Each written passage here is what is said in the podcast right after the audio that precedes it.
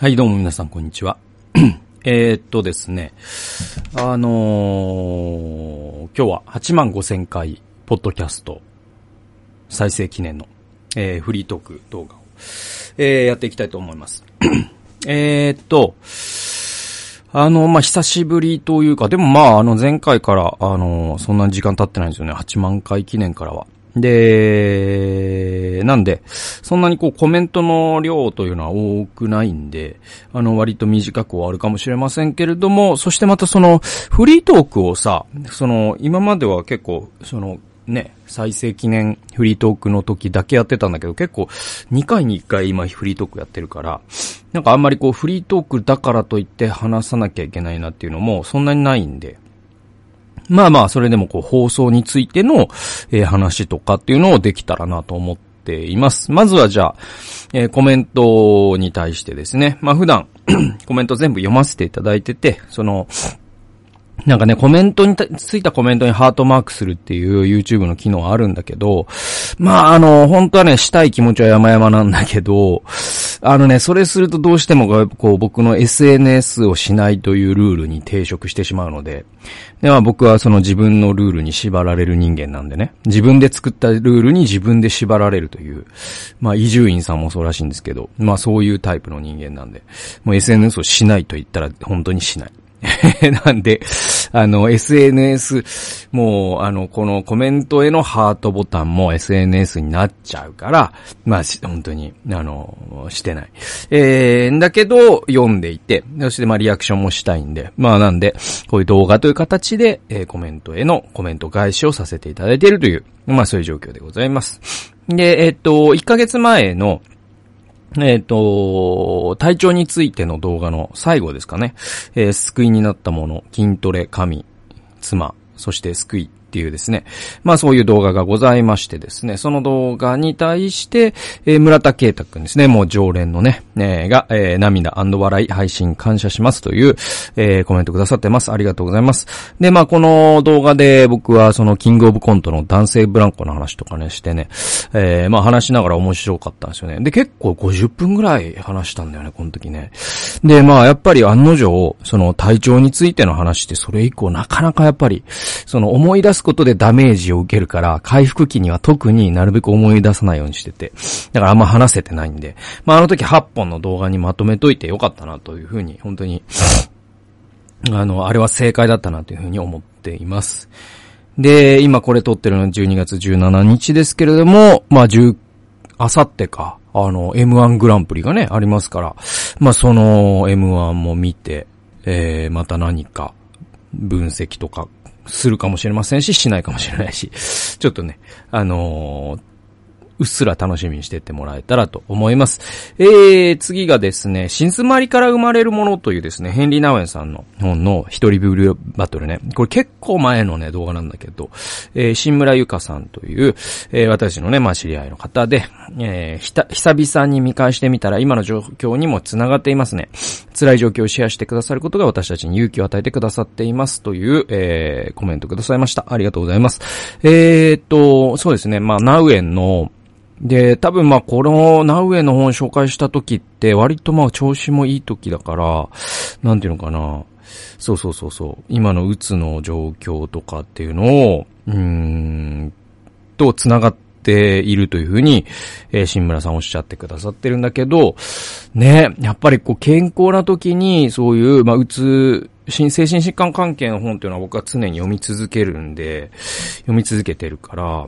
でもやっぱ健康な時にそれを読んでるのと鬱になって自分が当事者として体験するのはまた違ったりするからね。それでも何かのね、本当に役に立つんであれば、それは本当に、やってきてよかったなという気持ちになります。次はですね、国を愛するっていうですね、これもね、すごい前の動画で。で、これ確かね、音源がもう練馬グレースチャペルの、なんていうのかな、その音源なんですよ。練馬グレースチャペルの礼拝の音源だから多分、歌の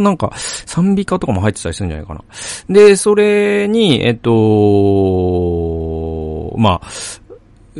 ーポイントのね、アニメーション合わせて、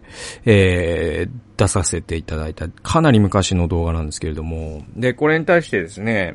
まあ、これ結構内村勘三の話をしたんですよね。で、マイク桑原さんというんでしょうか。この方が、子供のメッセージにしてはかなり濃い内容ですね。内村勘三の I for Japan の詩、お祈り。これがメソジストの賛美歌にも載っています。メルケルさんの話からこちらに来ました。これから本を読みますという。まあ、メルケルさんっていうのは、メルケルさんの、私の信仰っていう本じゃなかったかな。あれを一人ビブリオバトルで、これは結構1年前ぐらいに紹介して、で、それを見てくださった関連で、この、まあね、国を愛するも聞いてくださったという。で、まあ、内村勘三の本、僕、最近も一冊読んで、若松英介さんという人が書いた。で、まあ、それもすごく面白かったんだけど、で、I for Japan って何かっていうと、I for Japan, Japan for the world, the world for God っていうですね、内村勘三の、なんかね、聖書のね、裏表紙かなんかに書いてて、それが墓石にも刻まれてるらしいんですよね。私は日本のために、日本は世界のために、世界は神のためにという。で、だから、その、愛国心っていうのが、なんていうのかな、やっぱり僕はすごく、その、90年代半ば以降の新しい歴史教科書を作る会とかね、あとはまあ自民党のね、その、右派の方々の、日本会議的な動きですよ。ね、その、教育基本法に愛国心という言葉を盛り込んだりとかですね、そういう動きに対して僕は、なんだろうな、なんかね、そのよく言われる、その、キリスト教リベラルの人が言う、それにはその信仰心に国家が踏み込んでくるんじゃないか、やばいんじゃないかっていうのは、そこまで、もちろんそれもあるんだけど、だって内村勘三ってまさにそれが原因で不敬事件っていうのがあって、東大の先生だったのがそれを辞めさせられましたからね。その、天皇に対する再敬礼を拒んだという。自分の信仰心ゆえにね。で、まあそういう時代が僕はこの先日本に来るかどうかっていうのは僕はちょっとわかんないとしか言いようがないんだけど、僕はむしろそっちよりも、なんていうのかな、その愛国心って大事だと僕思ってるからこそ、そういうのって教えられるものでもないと思ってるっていう感じってわかります？なんかさ、その、君が代を歌い国家に敬礼せよという、国家が命じた結果、それをしてるのって愛国心なのかなって思うんですよ。うん。で、愛国心ってさ、そうじゃないじゃない？なんかその、例えばだから妻を、お前、俺を愛せよこの野郎っていう DV 夫がいたとして、はい、愛しますって言って、すごい朝早く起きて、お味噌汁作って完璧な料理をして、なんだこの卵焼きの焼き加減このバカ野郎つって、はい、あなたのことを愛しています。っていうのって愛じゃないじゃない。じゃなくて、その夫のことが愛おしいから、ね、料理本を買って、このね、愛する旦那さんに心込めて作る。これが愛じゃないですか。だからなんか、その、愛国教育ってさ、なんか DV 夫がさ、愛のカツアゲじゃないですか、それって。だからむしろなんか、愛国を邪魔してるなって僕思うから、その歴史教科書関係の人たちには、ちょっと違和感を覚えるかな。だから僕は愛国心を大事だと思ってるからこそ違和感があるんだけど、その違和感を表明した瞬間、あの人たちは私に愛国心がないと認定し、そして反日とかそういうレッテルを貼ってくるから、本当に余計話ややこしくなってくるんだけど、っ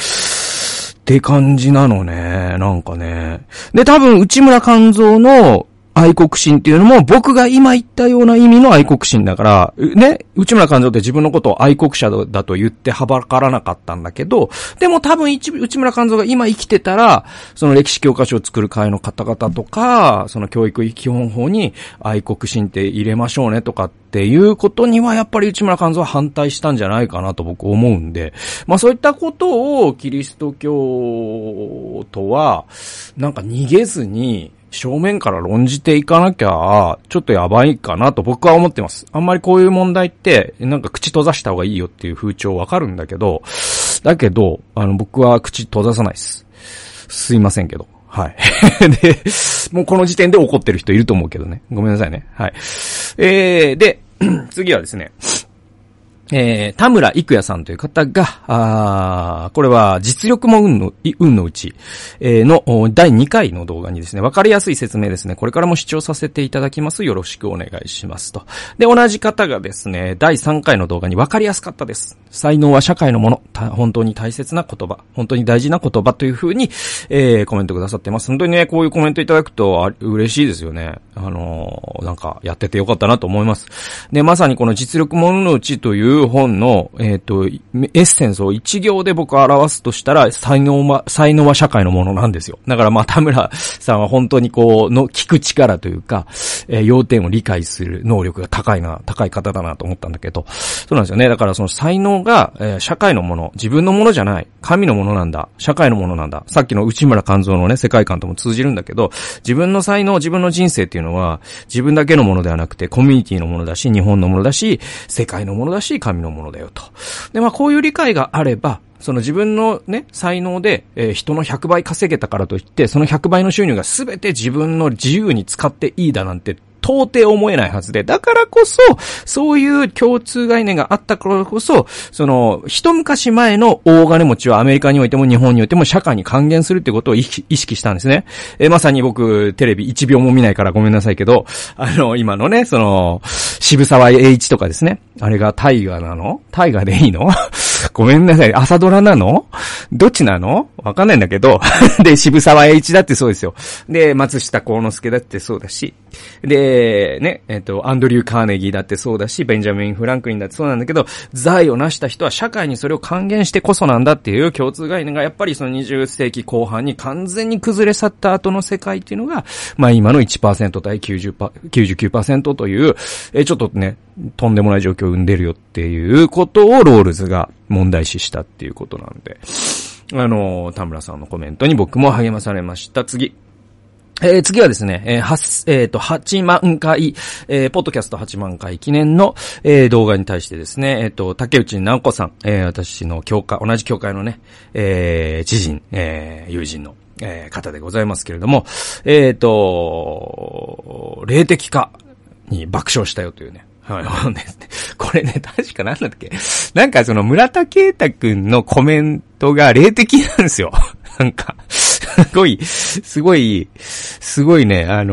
本当に信仰的と言い換えていいから。素晴らしいんですよね。だから僕はそれがまた圭太くんの本当に魅力だなと思うんですけど、なんかさ、すごいんだよね。すごい好きなんですよね。で、ああいう霊的なことを言えちゃう感じっていうのが僕は羨ましくもあり、でも、ちょっと本当に、ちょっと面白いと言うと、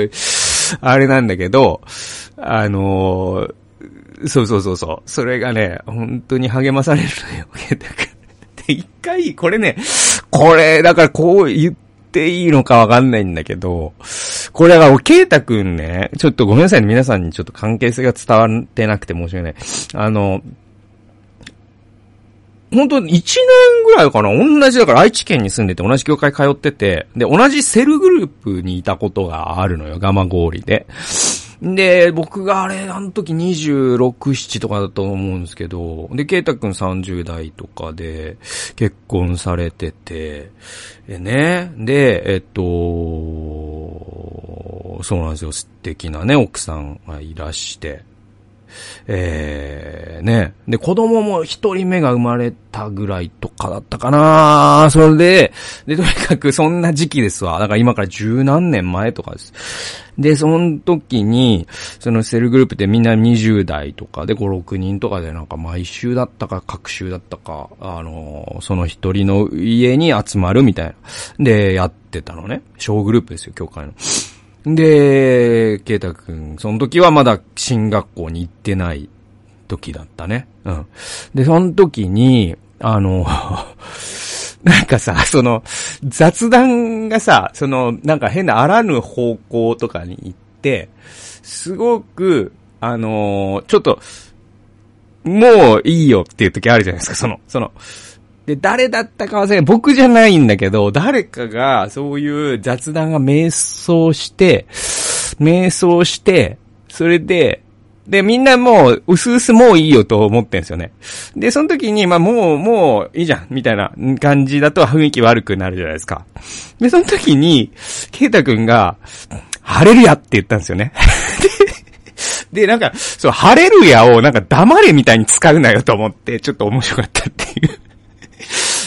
はいみたいな、なんか、ハレルヤって言ったんですよね。ハレルヤで人の話を終わらせた初めての男だと思うんですけど、なんかね、面白かったよねって話。で、霊的化漫才をしたら面白いんじゃないかみたいな話を確かしたな。はい、しましたね。はい。次はですね、次も、竹内直子さん。これは神と筋肉と救いという、聖書研究の動画に、私も細々と筋トレを始めました。通っているジムはトレーナーもおらず、自分で調べながらやるしかないので、故障だけは気をつけています。会員はあまり多くないのか、いついても少人数。でも何も喋らないけど、お互いの頑張っている息遣いを聞きながら、黙々と己の筋肉と向き合うという独特な空間、かっこ笑い。なぜか心も癒される時間ですという。これね、なんかね、先週ね、教会でちょっと話したんだよね、この筋トレどうなんですかとかです。で、ね、だから、多分、無人ジムっておっしゃってたかななんか、違うか。ちょっとごめんなさい。で、なんかエニタイムフィットネスではないって言ってたけど、で、そういう無人のジムとか最近増えてきてるから、なんかそういう環境、行ける環境があるっていうのはすごく恵まれてるなと思いますね。ちなみに僕はその引っ越してから近くにジムがないという、まあ一番近いジムが今まで行ってたジムなんだけど、やっぱり自転車で10分とかになっちゃったから、ちょっと行きづらいから、今、ホームジムを構築する途中で、今後ろに YouTube の人は見えている、まあラックをね、買ったりとかしてるんですけど、そう、そのジムってね、ほんとね、筋トレってね、マインドフルネスだと僕は思ってて、で、まあマインドフルネスってかってさ、そのヨガっぽいあれもあるし、東洋思想でもあるし、なんかもう、クリスチャンだとマインドフルネスはやばいよとかって言ってる人もいると思うんだけど、なんだろうな、実はキリスト教経由のマインドフルネスもあって、それは主に東欧教会の伝統なんですね。で、結構、忘れちゃったな。結構そういう本僕一時期読んだ時期があって。で、それうつの時だったんです。で、それね、多分ね、ヘンリー・ナウエン経由とかで僕そういうの知っていくんだけど、なんとかローラ、イグナチオローラはまた違うのか。なんかね、有名な人いるんですよ。だからその東方教会関係の人で、そういうその霊操とかっていう、なんかその呼吸を、なんかこう、イエス様と同期させることで、その神との一体感を得ていくっていう、なんかほぼヨガにおける、その、ニルバーナとか、なんか、なんだろうな、そういうものをイエス様と言い換えたみたいな、ちょっとに近いんだけど、でも彼らがヨガに影響を受けたわけではなくて、本当に東方教会って、その、なんだっけシスマっていうのその、教会分裂したじゃないですか。西と東に。で、プロテスタントもカトリックも西なんで、東の伝統って我々結構見逃してるんだけど、東の伝統にもものすごくいいものがあるんじゃないかって最近西側の教会気づき始めてて、で、そういうものの一つが霊操だったりするんです